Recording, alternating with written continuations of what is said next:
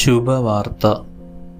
ഇന്ന് നാം വിചിന്തനത്തിനായി തിരഞ്ഞെടുക്കുക വിശുദ്ധ യോഹന്നാന്റെ സുവിശേഷം നാലാം അധ്യായം നാൽപ്പത്തിയാറ് മുതൽ അമ്പത്തിനാല് വരെയുള്ള വാക്യങ്ങളാണ്.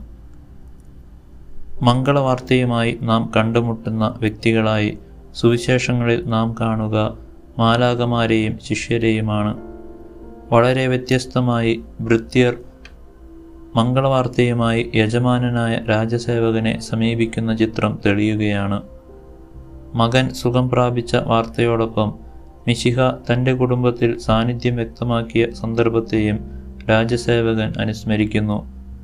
ദൈവം ഇടപെടുന്ന നിമിഷത്തിനായി നാം കാത്തുനിൽക്കുമെങ്കിലും നമ്മുടെ ഇടപെടലിലൂടെ ദൈവഹിതം സാധ്യമാകുന്ന നിമിഷങ്ങൾ നമുക്ക് ചുറ്റുമുള്ളവരുടെ ജീവിതങ്ങളിൽ ഉണ്ടാകട്ടെ.